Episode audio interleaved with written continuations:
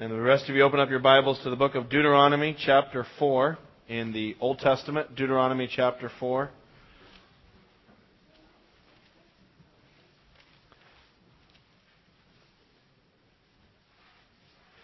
This morning we're looking at Deuteronomy chapter 4, verses 32 to 40. That's on page 176 in a Pew Bible. For, uh, the fifth book of the Bible, Deuteronomy chapter 4, page 176. As we continue our study through Deuteronomy, and this morning we come to these verses, verses 32 to 40.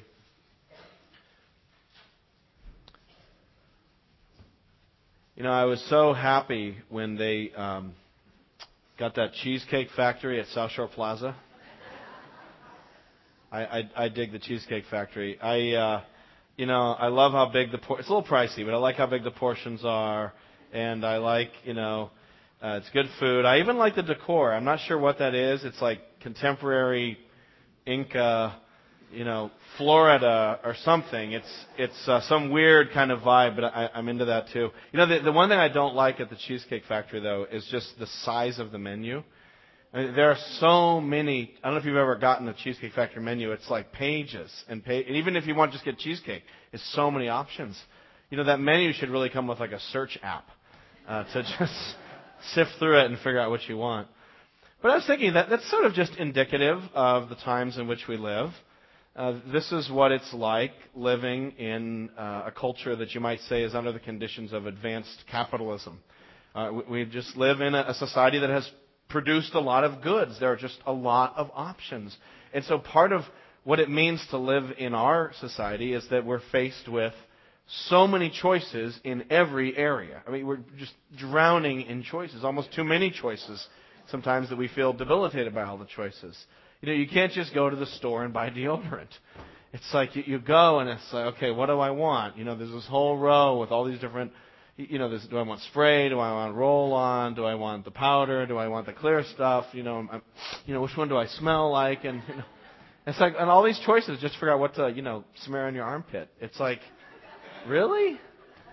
There's so many choices of what to watch on TV, so many types of music, so many different jams to spread on your bread, and so much bread to choose from. Uh, and and you know when we live in this kind of sort of culture where where there is such an amazing array of choices and opportunities before us, and we're the ones making the choices, it, it just kind of quietly does something to your perception of reality. I, I think it mentally conditions us without even knowing it to see life as choices and me as chooser and me as, as consumer. And, and then what can happen is, if we're not careful, is that that just kind of bleeds into the way we view the bigger things in life, you know, truth and, and right and wrong and what's, what's real and what isn't real. You know, the, the mall, so to speak, if you want to put it this way, kind of dribbles into our metaphysics and we start thinking about what is and, and maybe, maybe reality really is just what I want it to be. You know, different beliefs, different lifestyles, different rights and wrongs, different religions, different spiritualities. And we begin to see that as if it's just a huge buffet and I'm the chooser deciding for myself what works for me. I mean, isn't that really what postmodernism is? Isn't that the postmodern uh, posture toward reality? But what if, I mean, just pretend, what if there actually was one and only one God. And you're like, oh, no, no, there's lots of religions. Yeah, I know there's lots of religions. That's not what I'm saying. I'm saying, what if there's one and only one God? And what if there really is only one choice in religion, a true choice, which is to either follow that God or not? You know, what, what would that mean? How would that, how would that fit and how would that work? Today we come to Deuteronomy chapter 4, verses 32 to 40. And here, this is what Moses is driving home for us that there is God, and besides him, there is no other. Here in Deuteronomy 4, verses 32 to 40, we, we have not just the sort of the end of chapter 4, but really the end of the first section of the book of Deuteronomy. So if this is your first Sunday here, if you haven't been studying Deuteronomy with us, just a quick reminder Deuteronomy is a series of sermons that Moses gave to the Israelites after they'd come out of Egypt, after they got the Ten Commandments, and as they were on the verge of going into the, get the promised land, Moses gave them all these talks. And a lot of Deuteronomy, the bulk of it's about, hey, you're God's people. This is how you need to live as God's people. And so there's going to be a lot of commandments and a lot of teachings about the people of God. Um, but before you get to that, which starts next Sunday in chapter 5, chapter 4 really is sort of the historical review of events leading up to this moment. So we call chapters 1 through 4 the historic prologue of Deuteronomy. It, it's where uh, Moses kind of walked Israel down memory lane to say, before we go in the promised land, before I give you these commandments, let's just remind you what God's done for you. Let's remind you of how good God has been. And, and so we come here to chapter uh, 4, verse 32 to 40, and it's kind of the summary of all that. This, this thing we've been studying for the last several months, this historic review, comes to a, a kind of a rhetorical climax at the very end of this sermon that Moses is giving. And so he says in verse 32 of chapter 4, let me just read the text. Ask now about the former days, long before your time, from the day God created man on earth. Ask from one end of the heavens to the other. Has anything so great as this ever happened? Or has anything like it ever been heard of? Has any other people heard the voice of God speaking out of a fire as you have and lived? Has any God ever tried to take for himself one nation out of another nation by testings, by miraculous signs and wonders, by war, by a mighty hand and an outstretched arm, and, or by great and awesome deeds like all the things the Lord your God did for you in Egypt before your very eyes? You were shown these things so that you might know that the Lord is God. Besides him, there is no other. From heaven he made you hear his voice to discipline you. On earth he showed you his great fire, and you heard the words from out of the fire. Because he loved your forefathers and chose their descendants after them, he brought you out of Egypt by his presence and his great strength to drive out before you nations greater and stronger than you, and to bring you into their land, to give it to you for an inheritance as it is today. Acknowledge and take to heart this day that the Lord is God in heaven above and on earth below. There is no other. Keep his decrees and commands, which I am giving you today, so that it may go well with you and with your children after you, that you may live long in the land the Lord your God gives you for all time. So here's Moses, as I said, summarizing the historical review and really driving home this idea that, that God is the true God. And, and I would say, you know, there's a lot we could talk about in this passage, probably more than we have time to unpack today. But I just want to highlight three sort of, of the, what I think are the major themes that we find in this passage, three things that Moses wants to drive home. And the first one is this. Here's the first one. He's, he wants to remind the Israelites that they have experienced something completely unique in all of human history. That, that in God rescuing the Israelites out of Egypt, something very unprecedented has taken place. And so if you look back at the text, he says in verse 32, Ask now about the former times, long before your time, from the day God created man on the earth. Ask from one end of the heavens to the other. Hey Israel, let's just do a quick review of all human history since the beginning in all the world. And, and here's the question. Has anything so great as this ever happened, or has anything like it ever been heard of? You guys have been taken out of Egypt. You've been rescued. God's done so much. Is this, is this how God normally works? Has this taken place before? And the answer, of course, is no. Something amazing has taken place in Israel's history. For instance, verse 33 Has any other people heard the voice of God speaking out of fire as you have and lived? Now, what's that all about? What's a God speaking out of fire? Well, that's a, a reference back to the time when God came down on Mount Sinai in fire and smoke and spoke the Ten Commandments to the people. In fact, let's just go back and read it so you can read the original instance. Just takes a minute. Put a bookmark here. Go back to the book of Exodus, chapter 19, second book of the Bible. Exodus chapter 19. And let's just read that story real quick of the day when God spoke to Israel out of the fire. Exodus chapter 19, verse 16. On the morning of the third day, there was thunder and lightning with a thick cloud over the mountain and a very loud trumpet blast. Everyone in the camp trembled. Then Moses led the people out of the camp to meet with God, and they stood at the foot of the mountain. Mount Sinai was covered with smoke because the Lord had descended on it in fire. The smoke billowed up from it like smoke from a furnace. The whole mountain trembled violently, and the sound of the trumpet grew louder and louder. And then Moses spoke, and the voice of God answered him. What a terrifying event to be standing at this mountain where it just gets louder and louder and fire and smoke and the place is trembling and everyone is shaking. And then, of course, God comes down and they don't see him, but his voice comes forth and in chapter 20 of Exodus, you have the Ten Commandments. God speaks the Ten Commandments. And then look how the people immediately respond. Chapter 20 of Exodus, verse 18. Right after the Ten Commandments are delivered, it says, when the people, verse 18, when the people saw the thunder and lightning and heard the trumpet and saw the mountain in smoke, they trembled with fear. They stayed at a distance and said to Moses, Speak to us yourself and we will listen, but do not have God speak to us or we will die. Moses said to the people, Do not be afraid. God has come to test you, so that the fear of God will be with you to keep you from sinning. The people remained at a distance while Moses approached the thick darkness where God was. So now going back to Deuteronomy 4, that's what Moses is talking about in verse 33, where he says, Has any people ever heard the voice of God speaking out of fire as you have and lived? Don't you guys remember? God himself came down on a mountain, you know, in, in this fiery holocaust this appearance of God in fire and smoke. And remember that? You guys were terrified. You didn't even want to talk to him. You're just like, hey, go ahead, Moses. You talk to him. You know, God came down, and the people were scared not just because of God's power, not just because of fire, but ultimately because of God's holiness that was there. He's a holy God.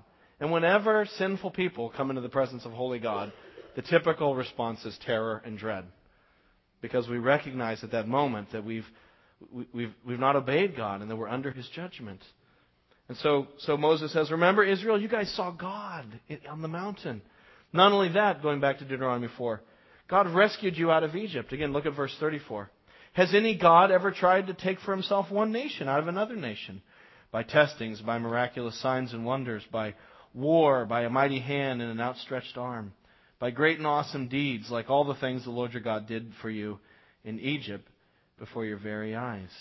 You know, so, hey, let's go back before Mount Sinai. Remember when God took you out of Egypt? That was crazy. That's what I imagine Moses saying. Hey, that was unbelievable. He, look at all he did for you. Like, wow, he, he did miracles. He did plagues on Egypt. Remember, he, Moses turned the water of the Nile into blood. Remember, he parted the Red Sea. All these amazing things happened. Has this ever happened to any nation? Again, check your history books.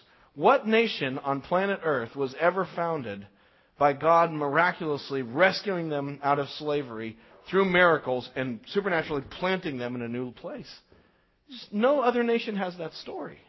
It's completely unprecedented. Israel's existence uh, under the Old Covenant was a complete miracle from God, where He just made a nation. He pulled them out, cleared the way, pushed the people out, and stuck them in the land. It was, it was amazing. And, and and Moses is saying, guys, you ever anything like this? No? Look what God has done for you. It's an incredible thing. And God has acted in history. It's, it's one of the things I, I'm just amazed about in the Bible, is that it comes to us as an account of God's actions in history. It's not like other religious books. It, it's not like a, a, you know sayings of, of Confucius, or it's not like uh, books on spirituality. You know, they're just kind of teachings about how to live. It's not even like, you know, the Quran where Muhammad gives a, a, a series of prophecies that he has. I mean, the Quran is just a list of these, uh, you know, these suras, these prophecies where, Mo, where Muhammad would get a word, supposedly, and then write it down and say, this is what God says. It's not like that, though. I mean, the Bible is fundamentally the story of God's public actions in history for everybody to see. You know, these are events that took place in the mid 1400s BC in a specific time and place with specific people. And God did it. And, and, you know, we struggle with that sometimes. We're like, really? I mean, the Red Sea, how could the Red Sea part? I mean, water doesn't stand up in a liquid form, it, it flows. I mean, this is basic physics. And how could water turn into blood in the Nile River? I mean, I just have a hard time buying these things. They, they, they, you know, they would break all the laws of physics. And I think the answer is yes. That's the point. You know, Moses is saying nothing like this has ever happened.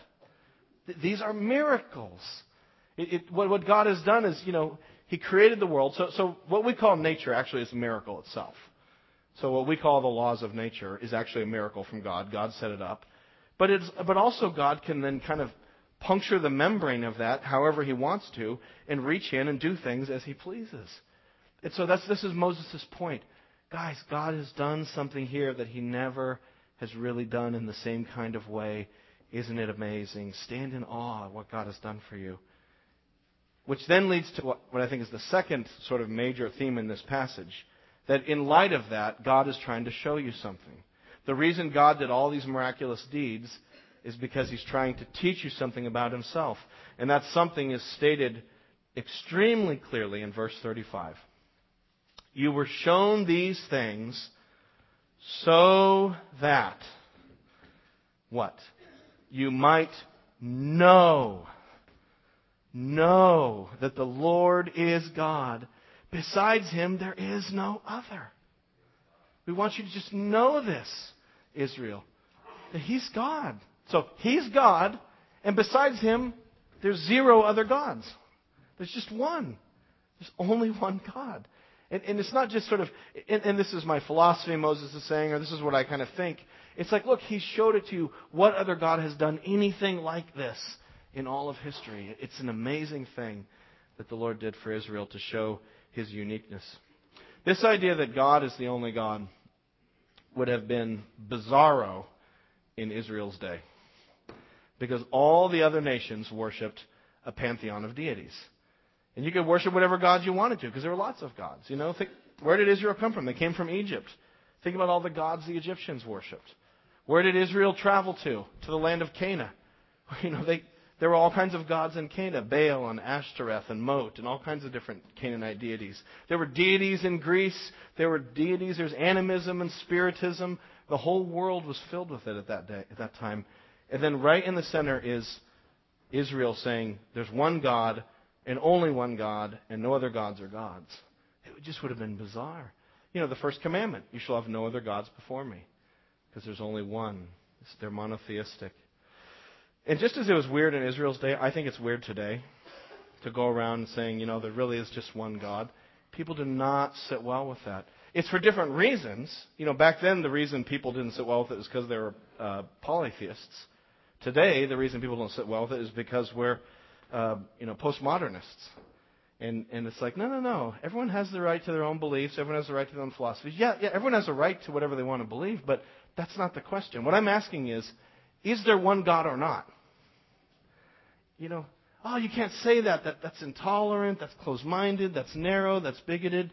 You know, it makes people feel bad. Look, who cares how people feel right now? is it true or isn't it true that there is one God? I mean, if it's true, that's something of such importance that we can just kind of deal with the, the bad feelings for a second, put those aside, and get over our feelings. You know, is there a God or isn't there? And if there is one God, if there's one God who's not just another philosophy, another theory, another idea, but a God who has acted in history to save, then that is the true God. And he has a leg up on every other claim by demonstrating his power in the world. So he's, he's God. There's none beside him. That's what he, he wanted to show through all these miracles. Which then leads to the third and final observation from this text. So, so the first one was something unique and exclusive has happened, which shows that God is the unique and exclusive God. Which then I think the third part is, therefore calls for an exclusive response from us to God that we should have an exclusive devotion to Him if He's the, the one and true God. So you look at verses 39 and 40. Here's the response. Here's the so what. Here's what Israel's supposed to do with this great revelation. And notice there's two kind of general commands there. The first is verse 39. Acknowledge and take to heart this day that the Lord is God above and on earth below. There is no other. So the first thing I have to do is accept it. I, I have to agree. There is no other God. There's just this God who created the world and who saved people Israel for himself. I need to acknowledge it. I need to affirm that as truth. That there's a mental component there. But it's not just mental, right? Because what does he say in verse 39? Acknowledge and take to heart that the Lord is God. So, so it's, it's something deeper than just affirming uh, a, a point of doctrine. It's, it's letting it come into your soul. I love the Hebrew there. The Hebrew is cause to return to your heart. It's, it's kind of a literal Hebrew translation. Was, make it come into your heart that, that the Lord is God and besides him there is no other. You know, set apart Christ as Lord in your hearts. Jeremy, don't have any other gods vying or competing with this true God. I need to set God apart in my heart completely. And then that leads to the second sort of so what application, which is verse 40. Keep his decrees and commands. In other words, do what he says. So, so do you kind of, can you follow the logic of this whole section? It, it, there's a sort of a rhythm and a flow to it. It starts with God has done something unique to prove that, number two, he really is the only true God. Therefore, acknowledge it and do what he says. So there's a nice kind of flow to what Moses is saying here. We need to keep his commands. I wonder sometimes if the reason why we're uncomfortable with the idea that there's one true God is because if there is, it means we have to keep his commands. That, that one of the reasons we like being squishy on matters of spirituality, one of the reasons we're sort of drawn toward postmodern thought, not only is it the world in which we live, but maybe there's something in us that wants it to be true, that there's lots of truths and lots of paths and lots of spiritualities and in lots of ways. That maybe the reason that's so appealing is because that's really not demanding on me. That there's part of me that's just kind of inclined to believe that because then, well, you know, that, that's fine if you're going to do that thing, but it's not my thing. My thing's this. You know, my, my religion is this, or my, my belief is that. And I could pick something that's maybe not so demanding. But if God is the only God, then I just have to deal with Him. And I have to face His Word. And I really only have one choice to follow Him or not.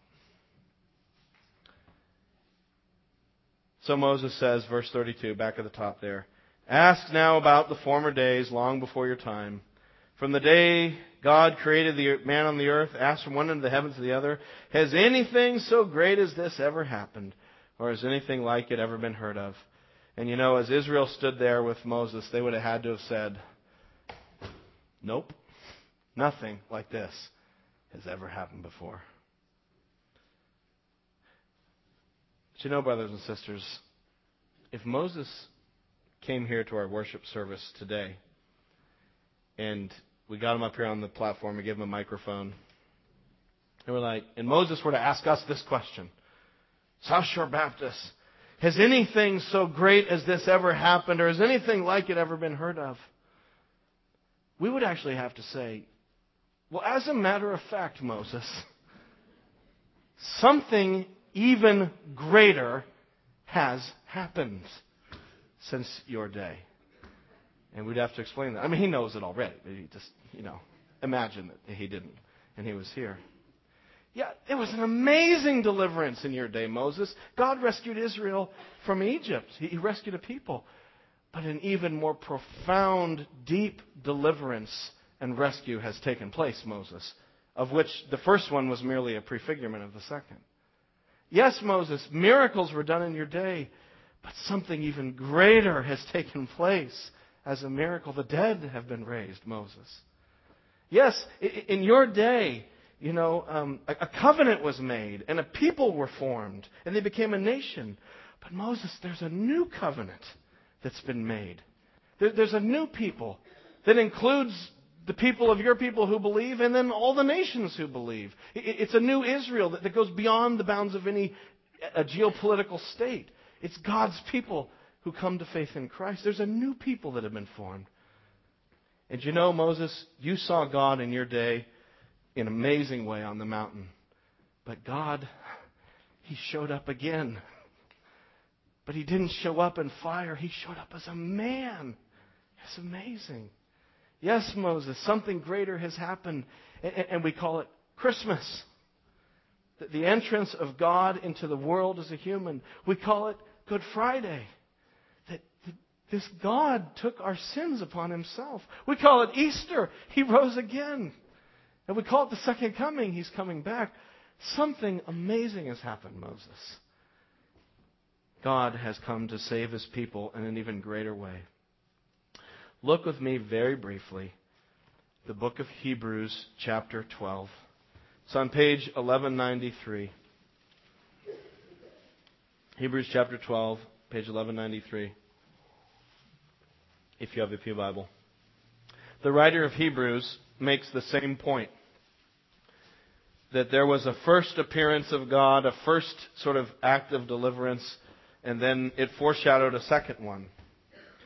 And he, he compares the two to show how great the salvation is that we have. So the first one is in verse, Hebrews chapter 12, verses 18 to 21. He says to the Christians in Hebrews chapter 12, verse 18, You have not come. So this is what's not happened to you, church. You have not come to a mountain that can be touched. In other words, you haven't come to a physical mountain like Mount Sinai, and that is burning with fire, to darkness, gloom, and storm, to a trumpet blast, or to such a voice, speaking words that those who heard it begged that no further word be spoken to them, because they could not bear what was commanded. If even an animal touches the mountain, it must be stoned. The sight of it was so terrifying that Moses said, I am trembling with fear. So it wasn't like that back in Mount Sinai. You know, and, and what's the overall vibe you get from verses 18 to 21? It's kind of terror, dread, fear, fire. Even Moses was afraid. You know, again, when, when sinful human beings come into the presence of a holy God, the typical response we see in the Bible is, is terror. Because we suddenly realize that we're under the judgment of God. I, I don't think about that most of my time. But, but when people in the Bible tend to meet God, they tend to just say, I, I don't, you know, run away. It's like Israel was saying to Moses, you talk to him. You talk to him, Moses. We don't want to, don't get us out of here. Go up and tell us what he says, but don't want to hear from him anymore. Get us away from God. We, we're going to die. In fact, we don't even know why we're alive right now. It's amazing. We lived. So let's just, you know, stop right here. Moses, you go talk. God is too holy. But even Moses was afraid. Isaiah, when he saw God, in his vision, Isaiah said, You know, woe to me, for I am a man of unclean lips, and I live among a people of unclean lips, and my eyes have seen the King, the Lord Almighty. You know, I'm, I'm unclean. And so that's what it was like back then. But the writer of Hebrews says that's not been your experience, Christians. Instead, something new has happened. Verse 22. You have come to Mount Zion, to the heavenly Jerusalem, the city of the living God. We've come to a mountain, but it's not an earthly mountain. We, have come to the true home of God in heaven, so to speak. Uh, so, so, even though we're not in heaven yet, even as Christians, somehow, in some sense, we, we're already belonging to a heavenly citizenship. Do you see that? In some sense, we've already come to God in heaven, even though we're still waiting to actually get there. He says, You've come to thousands upon thousands of angels in joyful assembly. So this isn't a, a terrifying kind of thing. It's, here's all these angels. It was a big angel party. They're celebrating. There's a huge worship service going on. To the church of the firstborn, whose names are written in heaven. So again, we've come to the church of God's people whose names are written there. We belong in heaven. That's where our home and our identity is, is in the new, new creation. You've come to God, the judge of all men, to spirits of righteous men made perfect. Look at the difference in tone. One is terror, dread, fear. The other is celebration. One is run away. The other is belonging. I belong there. I'm going there. I'm already there in some sense. I so belong there that even though I'm not there, I'm there. That's how much I belong there. Instead of get me away from him because he's terrifying. Something's happened. Some, some great act of God has happened that makes our relationship to God so different than what Israel experienced at the foot of Mount Sinai. What is the difference? It's right there in verse 24. We have come to Jesus, the mediator of a new covenant, and to the sprinkled blood that speaks a better word than the blood of Moses. Has anything like this ever happened? That God became a man, and that as a man, he took the punishment that I deserve upon himself, and he died and rose again so that I can be saved. But this is, this is unprecedented. Again, check your world history, check your world religions. Where has this ever happened? That God would die for his enemies. It's remarkable. It's breathtaking what God has done for us. This is what I need. You know, I, I, I don't need uh, I, I don't need a bunch of wise sayings. I don't need chicken soup for my soul. I, I don't need I don't need a different spirituality. I don't need a different yoga position. I don't need a diet.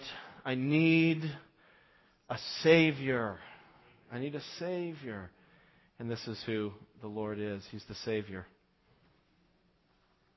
And so we need to respond, just like Moses called Israel to respond. So we have a response here. Just quickly, verse 25. Here's response number one See to it that you do not refuse him who speaks. God is speaking. Don't tune him out. God is offering you salvation. Don't tune him out. God is, is calling you to Jesus. Don't refuse him. Don't shut him out. God is, is there.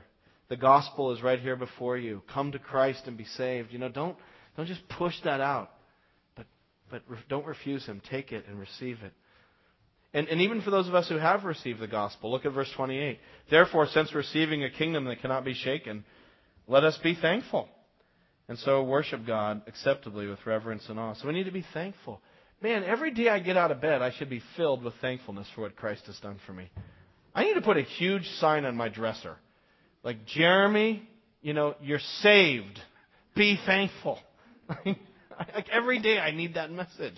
I need to wake up and be like, I have been plucked from hell. I have been cleansed. I have been adopted into God's family. Heaven, I have the ticket to heaven stamped onto my hand. I, I couldn't not be a Christian now because God's the one who saved me. I can't lose that salvation. I'm God's. You know, so whatever's going to happen today, no matter how bad it is, is it really that bad? You know, I, I need to get my perspective right. And so, as Christians, no matter how dark our lives become, we always have an infinite reason to give thanks because we have eternal life. So, I need to be joyful, I need to be thankful, even in the hard times. And then the other thing I need to do is I need to worship God acceptably with reverence and awe. You know, when I think of what Christ has done for me, it should create awe and reverence. Our worship should be marked with some reverence. You know, we should be in awe of who God is. I, uh, you know, part of the conventional wisdom of a lot of evangelical worship today, you know, if, if you look at sort of kind of worship philosophy, it's that worship should be uh, very upbeat. Everything needs to be upbeat. You know, in fact, it should be entertaining. It should be like, you know, get everyone happy and clapping, and then the pastor should get up there and he should be funny and cool and, you know, get everyone happy, and then everyone goes out of church happy, and then it's like, ooh, maybe maybe your church will grow because people want to be happy. And, and so there's this kind of philosophy that, that's tucked into a lot of worship, thinking about worship today. And, and, should we be happy in worship? I mean, of course. We're celebrating Christ. But it shouldn't be the kind of happiness that's like the, the fizz on the top of a Dr. Pepper. It shouldn't be that just kind of emotionally gymmed up entertainment sort of happiness that I feel when I watch a funny television show or something. It should be the joy that comes out of my salvation. You know, it should be that kind of thankful happiness. And then it should also be mingled with what? Reverence and awe. So we need to revere God and stand in awe of Him as well, even as we rejoice and celebrate. They both need to be there. And it's not just on Sunday morning, right? Because this isn't the only time we worship. And this is when we worship together. But our whole lives should be worship as we leave this place and go out into the world. And so I need to have a life that is marked by the reverence and awe of God in everything that I do. Uh, you know, when I think of the Bible of people whose lives were marked by reverence and awe, I think of Joseph in Egypt. I remember Joseph was in Potiphar's house. Potiphar's wife was hitting on him, trying to get him to commit adultery with her. Finally, one day, there was no one in the house, and she's like, This is it. Let's go. There's no one here. No one will know. And he said, I can't. You know, I can't do such an evil thing. How could I sin against my God? My God sees me. I stand in awe and reverence of God. I need to live a holy life even if no one else knows, my God knows. That's what it means to live in awe of God. It should lead us to holiness. Or I think of Job. Remember all the, the garbage Job went through? All the suffering. Lost his family, unbelievable. Lost his health, lost his possessions. Even his wife kind of turns against him. His wife's like, Why aren't you? What's wrong with you? You know, why don't you just curse God and die? Why are you acting like such a, you know, holy roller? Let go. Just curse God and die. It'd be better for all of us, really, if you would. And uh, it's a sort of interesting little marriage moment there. And, uh, and Job says, Am I going to accept good from God and not bad? I can't curse God. And so, even in the midst of his deepest, darkest suffering, he said, I'm going to revere God even as I suffer. And so, whatever we're in, whatever's going on in our lives, temptations, struggles, victories, we need to live in the reverence and awe of God as Christians. It should mark us. Because the God we worship as New Testament Christians is the same God as in the Old Testament. He hasn't changed. And so, even though we're saved and we're in Christ, He's still holy. And it is still true, as it says there in verse 29, that our God is a consuming fire. Let's pray.